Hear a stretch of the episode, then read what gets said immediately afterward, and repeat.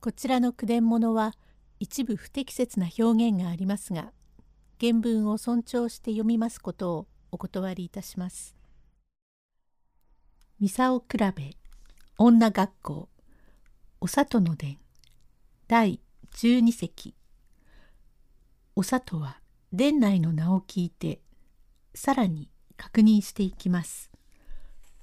用語解説旧老昨年の12月昇誕感心して褒めたたえること。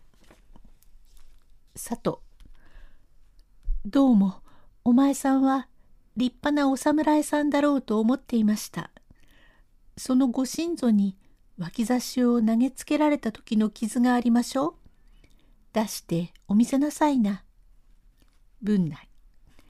傷なんぞ見なくってもよい。おたき。傷なんぞがあるものかね。寝太かなんかの跡があるだろう。おや、こいつ、そう言って人を見下げるならば、出してみせる。驚くな。と、よせばよいのに、天命とは言いながら、諸肌を脱いで、さあ、見ろと突きつけた時、お里は膝を進めて、つくづく見ると、19か年の年月は経てもありありと肩に残る母が恨みの切っ先傷。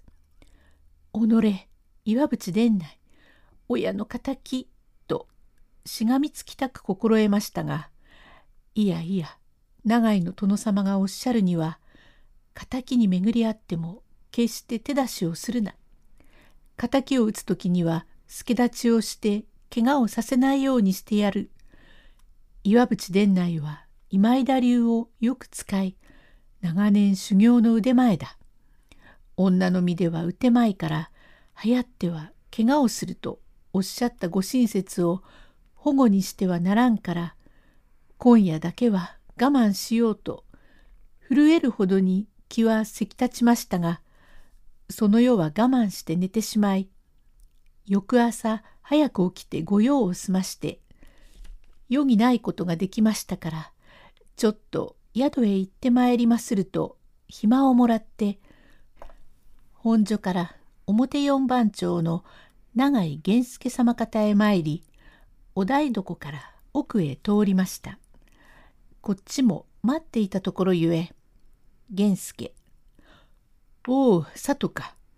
奥方、佐藤が参ったよ。よく出てきた。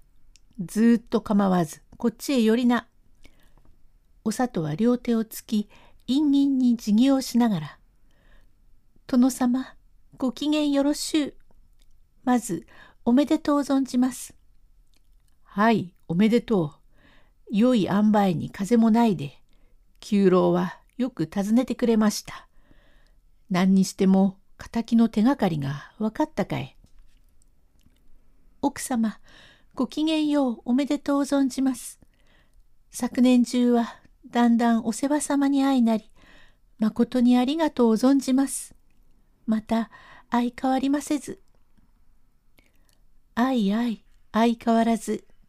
毎日毎日殿様も、佐藤はどうしたかと行い遊ばすし、私も案じていたが、今日はまあよく出てきたね。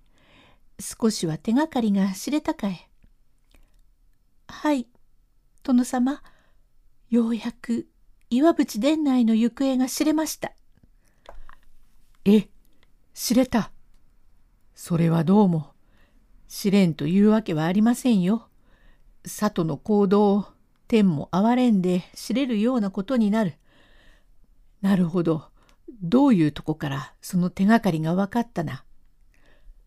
あの、坂部のうちに勤めておりまする小泉文内と申す者が、私の尋ねます敵、岩淵殿内でございます。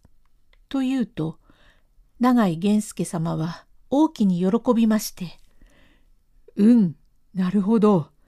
奥方、実に喜ばしいね。して、それはどういうとこから知れた昨夜、七草のご祝儀でご酒をいただき、食べよってこれこれと残らず身の上を明かし、背中に受けた傷まで出してみせましたから私は飛びつこうかと存じましたが殿様のお言葉を守って昨夜はこらえて今日このことを申し上げに参りました。よくこらえた。よろしい。表向きに敵討ちをせんければならん。一存でしてはよろしくない。とにかく村瀬遠間方へ知らせてやろう。と、これから急に手紙をしたため、家来に持たして、早く行ってまいれ。馬に乗って行け。と言いつけられたから、使いは馬に乗って急いで新し橋の京極家のお上屋敷へ参り、村瀬東馬に手紙を渡す。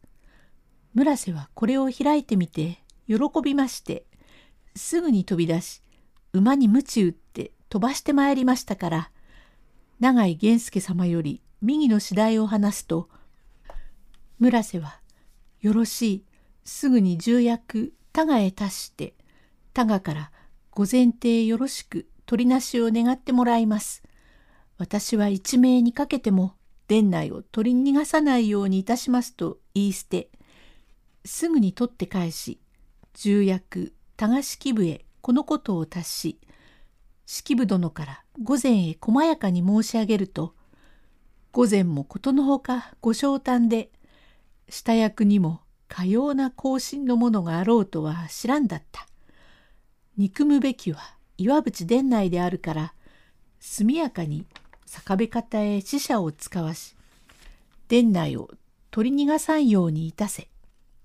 しかし、坂部の家来でいるうちに縄にかけることはできんから、坂部から糸間を出させておいて、その場で縄にかけて取り逃がさんようにしろとの御意で、村瀬東馬は里の儀については前々から頼まれていろいろ世話をしているというので、村瀬東馬が坂部方へ使者に立ち、殿内を取り押さえるというお話でございます。第13席へ続く。